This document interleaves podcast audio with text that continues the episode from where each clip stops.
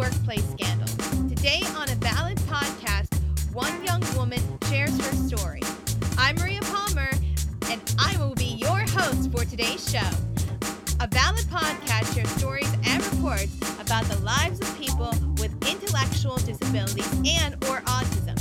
And in season four, we're talking about employment. So stick with us on a Valid podcast from All Abilities Media. One experience I had was, and this is going to be pretty crazy. This happened during the pandemic. That's Clara Govachini. She's part of a group that gathers online each month called Pod Cafe. All Abilities Media hosts the group. We explore topics important to our lives. The following segment features Clara's difficult job story. Please know that it references inappropriate romantic activity in the workplace. Clara spoke with All Abilities Media participant Kara Turlude and director Jennifer Shveta Jordan. Who would like to be the first person to ask somebody else some questions? Um, me, me, I would like to ask a question. So, Clara, uh, where, uh, so where is your um current uh current job? I work as a housekeeper for a personal care home.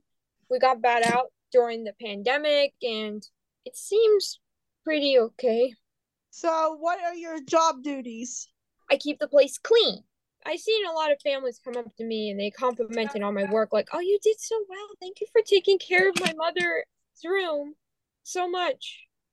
And like, when you work in a personal care home, you get to work with a lot of elderly people and you get to understand their behaviors and stuff like that. You know what I mean? And then, Clara, I'm going to ask you one final question. Uh, do you like your job? It's okay. There are some days that I get stressed out and some other days I don't. It's like, let's face it, jobs are not fun. The best part of me having a job is that uh, I get paid a lot of money for it. I don't have to rely on my parents' money. So I know that sounds kind of generic. And uh, the difficult part was that have me having to witness crazy things. Kara, are were you gonna ask any more questions? Uh, no. I'm actually gonna ask a couple follow-up questions. Could you say more about the experiences that are difficult at work, like one experience, Clara? Okay, to the main story at hand. Uh, my boss, and I'm gonna censor his real name. I'm gonna use his name. I'm gonna use the name Hank because you know, Hank had me doing his doing had me doing some special projects around the building. So this was in 2020, and we had to be in socially distant. We all had to wear masks and all that crap. And I was getting around to be 11 o'clock, and I was like, "Huh, where's Hank? How am I gonna get this work done?" Uh, what is this assignment he want me to do? So I was looking for Hank. I was asking, hey, where's Hank? Hank. And then I was looking for the empty rooms because I was making sure that nobody has tempered with the empty rooms because also my job is to keep the empty rooms clean for whenever we had move-ins anyway. And I opened the door and I saw Hank who was married with my coworker having an affair. And this was someone that I trusted. I ran out of the room and I was in a panic. I was like, what the heck did I just saw? I feel like I walked in on the Twilight Zone. I felt so I like ran out of the room. I was crying and I was panicking. I was heavy breathing. I was like, what the heck? And a few minutes later, Hank walks out and signals me to come over in this devilish grin. And I'm like, oh, Jesus, what is going on? Hank told me, you know that I have a wife and she is a husband. Please don't tell anyone, and I promise you won't lose your job. And I was mortified. I was like, what? And I, I couldn't believe it. I knew I had to get the heck out of there. I had to, I had to get out. I had to get out. So I packed all my things. I knew I had to leave. I didn't know what else to do. I didn't know what's going on. What the heck is going on? So I came home. I told my mom about it. We had to call everyone we know. It was pretty traumatizing. But then I had to take a few days off of work because of it. We contacted the supervisor, the su- the main supervisors. They were like, "Oh, this is unacceptable, Hank. Hank and this other woman were fired. It was dealt with, so yeah. No, this is the job you're still at. So he's gone, you stayed. That seems right. Yeah, I mean, I was originally going to quit because I was worried that they wouldn't believe me. You know how these situations are. Thanks for sharing that. This is a, an experience I had in 2020 where we were supposed to be socially distant as possible, and it was pretty difficult for me. But I got in a ther- I had my therapist. I talked with my therapist about it, and I am recovering from this whole experience. Before we move on, would you want to say something about a, a great work experience you've had? My best work experience I have was when I got Employee of the Month in July. I thought I would never get Employee of the Month in school. I never worked. I was lazy. How long have you worked there again? Seven years. Longer than I should. so let this be a lesson to you. Don't be afraid to speak up. Tell your parents. Tell your job coach. Tell your family members. Tell your therapist. Phew, that was a toughie. Hopefully, you don't have to deal with that at your job, but Claire's response was impressive. If you're interested in learning more about our Podcafe conversations, visit allabilitiesmedia.org. And please note that if you encounter workplace harassment, there's a resource for that the U.S. Equal Employment Opportunity Commission. They can be reached at 1 800 669 4000 or EEOC.org. That's 1 800 669 4000 or EEOC.org.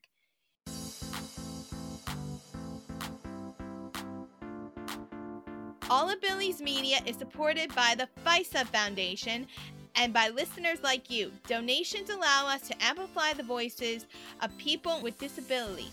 We're educating the world about issues that impact our lives. Donations help keep Podcafe free, and contributors also help pay those who share their stories on a valid podcast. And now, a few words from another disability focused podcast. Hi, I'm Emily Ladau, And I'm Kyle Khachadurian. and we're the hosts of The Accessible Stall. We started our podcast back in 2016 with the goal of keeping it real about disability issues and experiences. These days, we're proud to have over a hundred episodes, all transcribed and available wherever you choose to listen to your podcasts. Come join us in the Accessible Stall at theaccessiblestall.com. Next up, the president of the American Association on Intellectual and Developmental Disability. That's Dan Zhang. He speaks with All Abilities Media reporter Jessie Henry and director Jennifer Shveta Jordan. Their conversation was recorded at the AAIDD 2023 conference in Pittsburgh. One of Jessie's questions was about the Americans with Disabilities Act. How did you get into this field? Well, um, it's a long story. Um, I actually uh, originally from China. I attended a college, um, majoring in education. Then at the graduation, the government um, assigned me to work for a teacher training, special education teacher training college. And that actually um, led me to the field of special education. I love it. I um, then wanted to do more, learn more. I came to the U.S. to study and uh, in, enroll in doctoral program. So that's how I ended up in the field. And how are intellectual disabilities treated in China compared to the United States? Um, well, there are some apparent differences. Um, in China, the um, the service when I was there, like 30 some years ago, uh, it was limited to uh, people who have a visual impairment or hearing impairment or who have intellectual disabilities. So those were the three categories that uh, uh, China served on uh, for individuals with disabilities. And what do you love about your work? I love the work that I can see huge impact that we make to uh, the life of people with intellectual and developmental disabilities through our work in research and teaching, as well as direct service through our grant projects and offering uh, funding to schools to give students uh, real work experiences. And are you presenting at this conference? I just did my uh, keynote address this morning. I was there for that. I, I, I got like seven pages of notes from it. Oh, great! Yeah. Can you share an anecdote that demonstrates why this conference is needed? Well, I mean, this is one of the uh, conference that the AIDD put together every year. This is 147th uh, conference. Each year we have different focus, and this year the theme is on employment, uh, specifically integrated and um, competitive employment that we value. We would like to support people with the IDD to engage in competitive and integrated employment. So this is very timely, especially after some years of pause during COVID. So we are really happy to have this in-person conference. We have a great turnout, probably over 550 people in attendance. Wow. And what is your goals as coming in president, as the incoming president for the next year to improve, uh, to improve these conditions?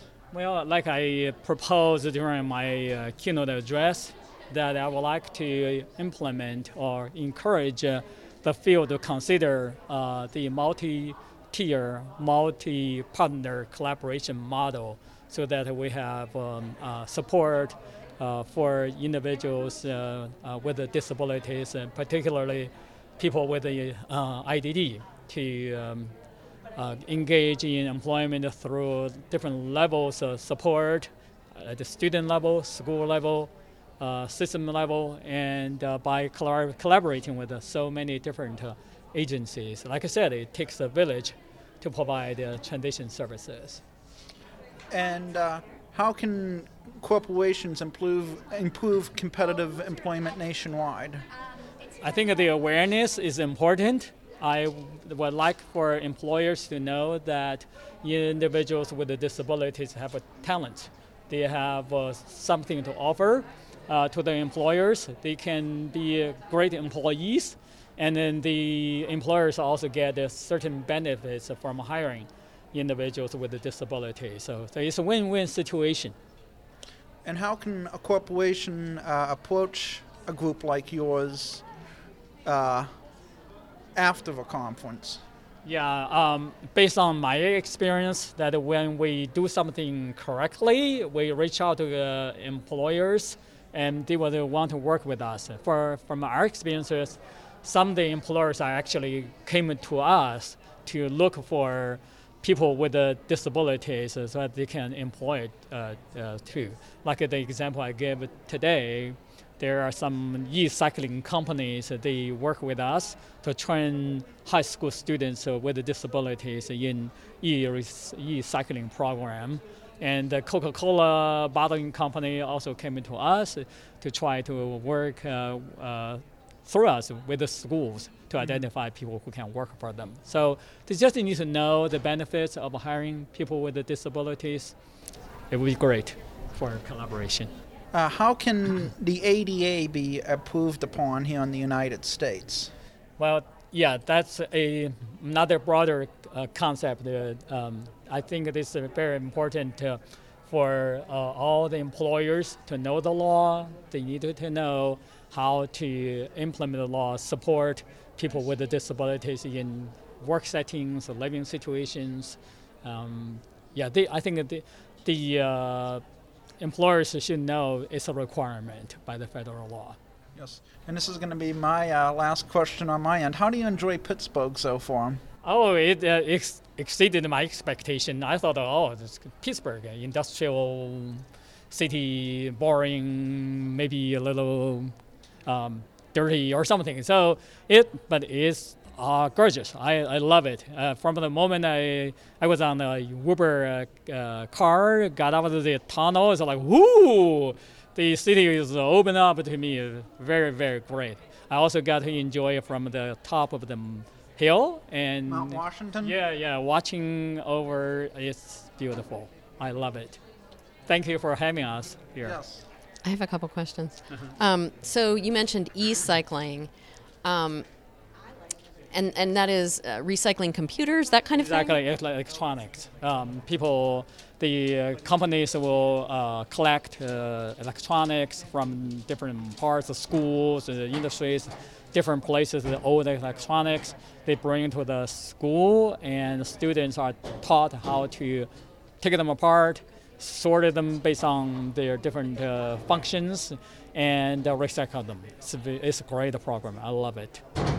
So, Dan, you are a professor of special education and director of the Center on Disability and Development at Texas A&M University.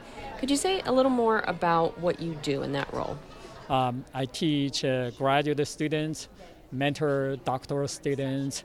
We also have a center on disability and development where um, we have a project funded by U.S. Uh, Department of Health and Human Services Texas Workforce Commission and other sources, we use the fund to provide direct support to schools and students uh, so that we have a, not only, we don't just do research, but we do direct uh, service to uh, impact schools and students' life. So your students are going out and doing what? Um, some of my students uh, uh, are like doctoral students. They graduate, they become professors of other universities, or they become executive director of uh, independent living centers. And um, some of the graduate students, they are teachers in schools. I wanted to go back again to the anecdote question. Is there somebody you met or learned about in your research or direct um, meeting, a person with a disability that, that is an example of when things go right, what it could look like? When things go right, um, we provide uh, uh, like work-based learning opportunities to uh, students while they are still in school. They learn all about the employability skills during like work in school. Um, like it's, it's more real than simulated settings. Uh, that, for example, they operate a, a coffee business in school on campus. They make a coffee they uh, operate the business, sell the coffee to teachers and students, uh, do all the accounting work, the planning, the details of the service, so they learn all the skills that they need um, to transition to the real world. So just learning from a classroom, it doesn't work. It's not easy to generalize from the classroom to real settings. So uh, a lot of students change their behavior. They are more engaged. They have a better goal for life after school. So that's these are students with disabilities. Right, right, yes. What's the coffee shop called? Well, there are so many. We we found um, like 25 high schools each year, um, like ten thousand uh, dollars to uh, each school for them to develop uh, a work-based learning program, like a school-based enterprise Mmm, coffee to others, but to me, I love a delicious hot cocoa when it's the holidays and cold weather. Well, our cup is empty for today, but we're brewing up more episodes on a valid podcast for you. Please subscribe to a valid podcast. That's the quickest way to get updated about new episodes. And when you rate and review the show, you make sure more people learn about intellectual disability and or autism. All Abilities Media produces a valid podcast. Please sign up for our newsletter at allabilitiesmedia.org. You can also find a valid podcast transcripts. All Abilities Media is supported by the FISA Foundation and by listeners like you. Donations are tax deductible depending on how you file your income. Our fiscal sponsor is New Sun Rising. Again, please visit allabilitiesmedia.org to learn more. I'm Maria Palmer. Thanks for listening and enjoy your day.